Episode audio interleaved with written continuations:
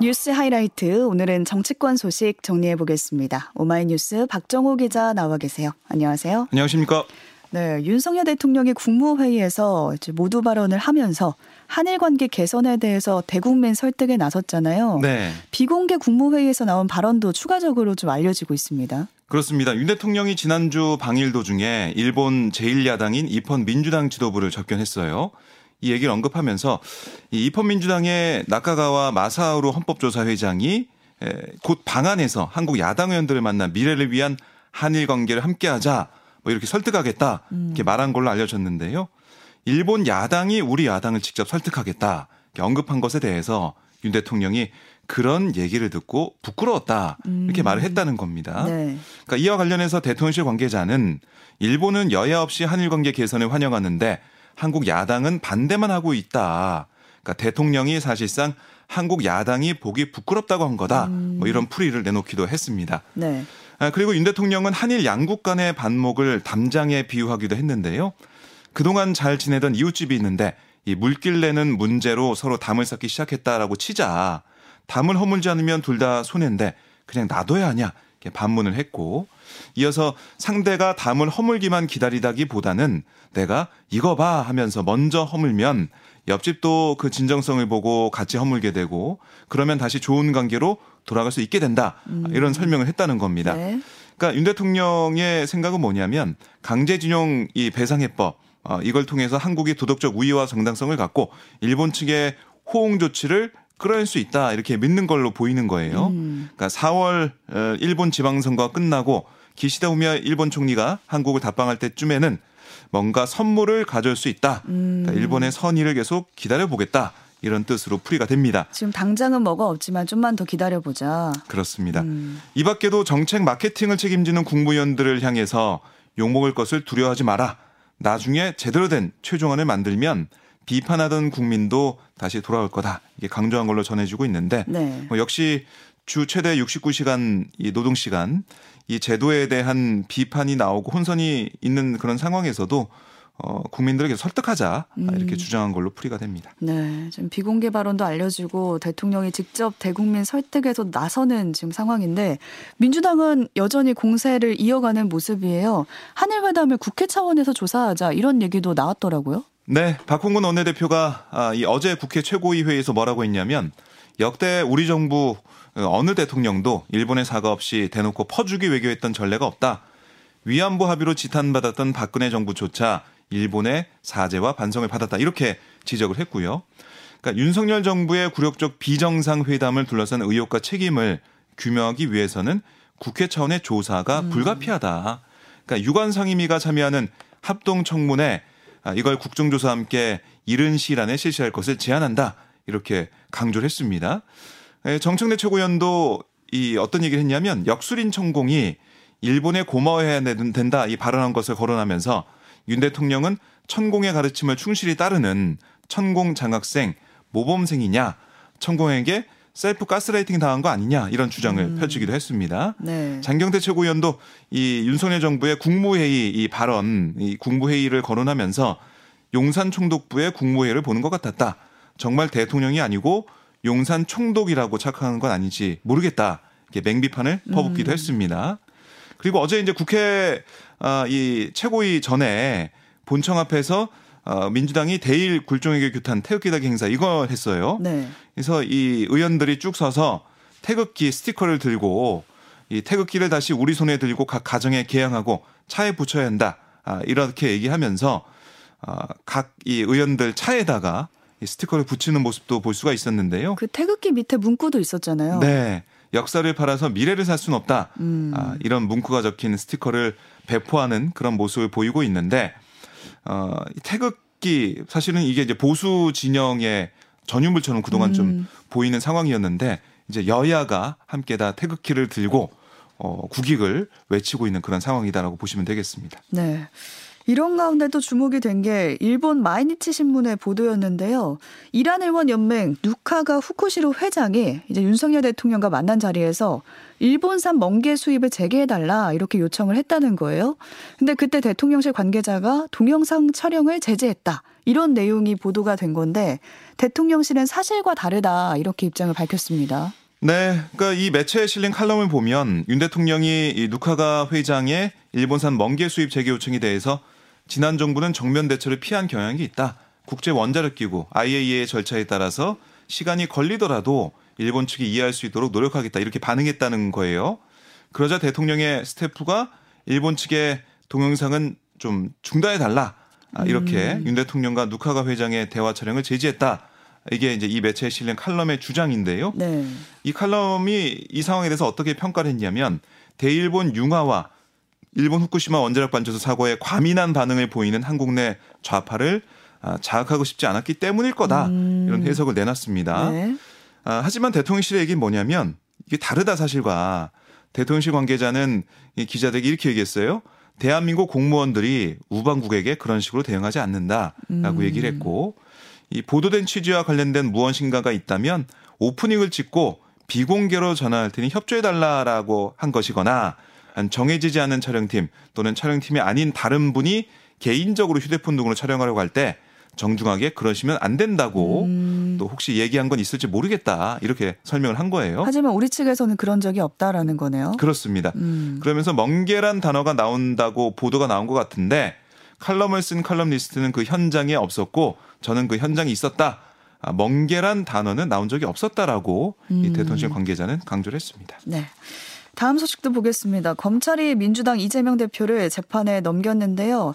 우선 의혹이 대장동 개발 특혜 비리 또 성남FC 후원금 의혹 받고 있는 거죠. 네. 20대 대통령 선거 전인 2021년 9월 본격 수사를 시작한 지 1년 6개월 만에 검찰이 이재명 대표가 최종 책임자로서 배임과 수뢰 혐의가 있다라고 결론을 낸 겁니다. 음. 아, 검찰은 어제 기소를 1차로 표현을 하기도 했는데요. 그래서 음. 추가로 수사할 의혹이 있다. 뭐 이걸 드러낸 셈이죠. 그러네요. 예, 서울중앙지검 반부패 수사 일부 이 특정경제범죄가중처벌법상 배임, 이해충돌방지법과 부패방지법 위반, 또 특정범죄가중처벌법상 뇌물, 어, 범죄 수익 은닉 규제법 위반 혐의로 이 대표를 불구속 기소를 했습니다. 그러니까 검찰의 주장은 뭐냐면 이 대표가 성남시장 시절 민간업자들에게 유리한 대장동 개발 사업 구조를 승인해서 성남도시개발공사에 4,895억 원의 손해를 끼친 혐의 이걸 두고 있는 거고요. 음. 이 과정에서 측근들을 통해 대장동 개발 사업 일정, 뭐 사업 방식, 서판교 터널 개설 계획 뭐 이런 직무사용 비밀을 민간업자들에게 흘려서 이 민간업자들이 7천 8천 아 7,886억 원을 챙겨간 혐의 음. 이것도 두고 있는 상황입니다. 네. 아울러 민간업자의 청탁에 따라 용적률 상향, 뭐 임대주택 부지 비율 하향 이런 이익 극대화 조치도 해줬다라고 검찰은 주장하고 있는 거고 어, 반면 또 성남 도계공 실무진들이 주장한 초과이익 환수 조항은 빼도록 해서 개발 시행사의 지분 절반을 가진 공사의 이익을 의도적으로 포기한 게 아니냐 음. 이렇게 검찰은 판단한 겁니다. 이익을 더 가져올 수 있었는데 의도적으로 포기했다라고 그렇습니다. 검찰은 보고 있는 거죠. 네. 음. 또 하나 이제 성남 FC 구단주로서 두산건설, 네이버, 차병원, 푸른 위례 이런 네개 기업의 후원금 133억 5천만 원 받는 대가로 건축 인허가나 토지 용도 변경 등 이 편의를 편의를 제공한 혐의도 있다는 거고요. 아, 특히 이제 2014년 10월 성남시 부지를 매각하는 대가로 네이버에 성남 FC 운영자금 명목으로 50억을 요구하고 네이버의 뇌물을 기부금으로 숨기도록 한 혐의 이것도 음. 검찰이 포함을 시켰습니다. 네, 검찰이 기소를 한 상황인데 이 대표는 혐의를 전면 부인하고 있죠. 네, 그러니까 대장동 사업은 5,503억 원의 공익 환수 성과다.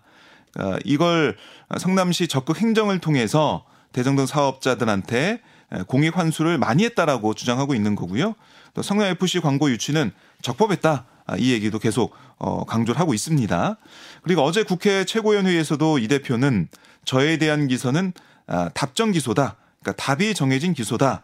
아, 시간을 지연하고 온갖 압수색 쇼, 어, 체포영장 쇼를 벌이면서 정치적으로 활용하다가 이제 정해진 답대로 기소한 거다 이렇게 음. 비판을 했습니다. 네. 이어서 검찰의 시간이 끝나고 법원의 시간이 시작될 거다. 법정에서 진실을 가리기 위해서는 최선을 다할 거고 결국 명명백백하게 진실이 드러날 거다 이렇게 또 얘기를 했습니다.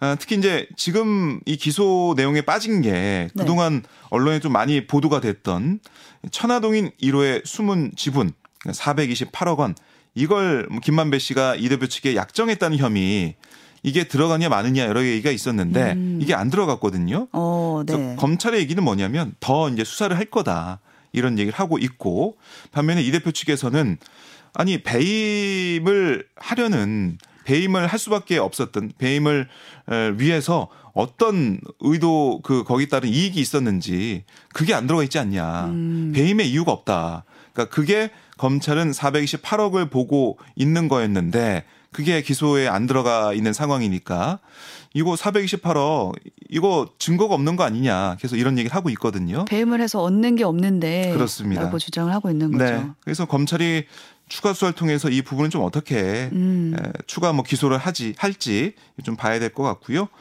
어, 검찰의 수사 결과에 따라서 또 기소 내용이 달라질 수 있는 상황이지만 어, 민주당 측에서는 정치 탄압이다 주장하면서 강하게 반발하고 있는 상황입니다. 네.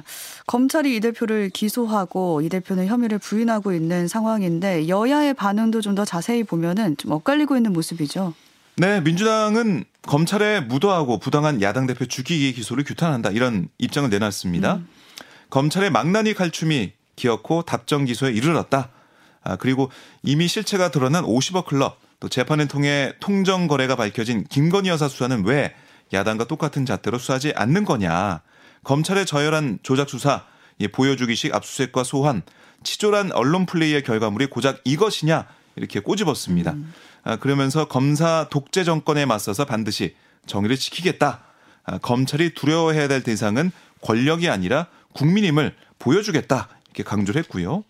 아, 반면에 김기현 국민의힘 대표가 어제 기자들에게 뭐라고 했냐면 아, 이번 이 기소 내용 매우 심각한 내용일 것 같다. 음. 이재명 대표가 더 이상 민주당 대표를 수행할 수 없는 거 아니냐 이렇게 아, 주장을 했고 네. 또이 대표 공소장에 428억 원 약정설이 빠져서 기소하기에 불충분한 거 아니냐 이런 질의에 대해서는 그것 말고도 앞으로도 계속해서 조사해야 될 게 많이 있지 않냐.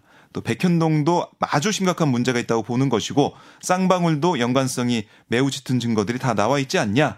그러니까 이재명 대표에 대한 추가 수사와 추가 기소가 이어질 수밖에 없다는 게 상식이다. 이런 주장을 펼쳤고 네. 또뭐 국민의힘 논평을 봐도 어 이재명 대표가 이 방탄 갑옷을 겹겹이 두르고 있는데 대한민국 법치주의가 이 정의가 무엇인지 분명히 보여줄 거다 이렇게 강조를 했습니다. 네, 앞서 말씀하셨듯이 김기현 국민의힘 대표도 이재명 대표가 더 이상 민주당 대표직을 수행할 수 있느냐라고 지적했던 것처럼 이 부분 때문에 이번 기소가 주목이 됐던 거거든요. 네. 그대로 우선 유지를 할 수 있게 됐다고요. 네, 그러니까 민주당 당원 제80조에는 당직자가 뇌물이나 불법 정치자금 등 이 부정부패 관련 혐의로 기소되면 이 사무총장이 그 직무를 정지시킬 수 있다 이렇게 규정이 돼 있어요. 네. 다만 정치 탄압 등 부당한 이유가 있다고 인정되는 경우에는 당무의 의결을 거쳐서 달리 정할 수 있다.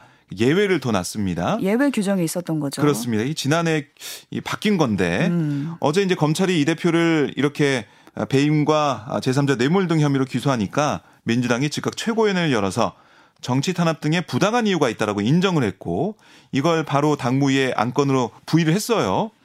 그래서 이 거의 뭐 속전속결. 그러니까 검찰이 오전 11시쯤 이 대표 기소 사실을 밝힌 이후에 불과 7시간 만에 당무위 결정이 이뤄졌습니다. 그래서 이 대표 기소 이후에 당내 이제 비명계, 비이재명계를 중심으로 당원 80조 적용 논란이 확산하는 것을 막기 위해서 선제적인 대응한 게 아니냐 이런 풀이도 나오고 있는 상황이고요. 이 당무위가 어떻게 보면 당일 소집이 됐잖아요. 네. 이 과정에서 민주당은 참석이 어려운 당무위원들에게 서면으로 최고위 해석에 대한 동의 여부를 밝히는 의견서를 제출해달라 요청을 하기도 했고 빠르게 움직였네요. 그렇습니다. 음. 어제 당무회에는 전체 80명 가운데 30명이 현장에 참석을 해서 전원 동의했고요. 또 39명이 서면으로 동의 의견을 밝혔다. 이게 민주당은 전하고 있습니다. 음. 그러니까 실명으로 서면 의견서를 받은 게 동의 압박이 아니냐 이런 질문에 민주당에서 어떻게 반박을 했냐면 당무위원이라면 당을 대표해 정치적 의사를 표시할 수 있고 긴급한 상황에서 서면으로 불가피하게 의사를 표시하는데 뭐 그 정도 책임, 정치적 책임과 공개성은 요구된다. 뭐 이렇게 음. 아, 답변을 했습니다. 근데 지금 비명계에서는 즉각 반발의 목소리가 나오고 있는 상황이에요. 그러니까 비명계는 그동안 이 대표의 사법 리스크 또 당의 리스크를 분리해서 가야 한다 이렇게 주장을 해왔잖아요. 이번 결정으로 비명계에서는 우선 인적 쇄신을 더 강하게 요구할 걸로 보이네요. 네, 김종민 의원 같은 경우는 한 라디오에서 어떤 얘기를 했냐면 사무총장의 판단, 당무의 의결 등으로 결정해야지 마치 이 대표나 측근들이 결정을 내려놓고 그리로 몰고 가는 듯해서 방탄 의혹을 받는 게 이해가 되지 않는다. 뭐 이런 지적을 했었고요. 비교적 개파 색채가 옅은 우상호 전 비상대책위원장도 어제 CBS 라디오에 나와서 당의 면모를 일신하는 쇄신책이 있어야 되는데 그러려면 당직 개편이 필요하다 이렇게 얘기를 했습니다. 그래서 뭐 일각에서 나온 얘기는 지명직 최고위원 중 한 명을 비명계로 분류되는 송갑석 의원으로 교체해야 되는 게 아니냐 이런 얘기도 나오고 있는데요. 뭐 이거는 또 친명계 쪽에서는 뭐 지도부 쪽에서는 검토된 바가 없다라는 얘기도 나오고 있어서 음. 여러 가지 아이디어, 뭐 여러 가지 예측은 나오고 있지만 어떻게 든 정해지지 않은 것 같고요.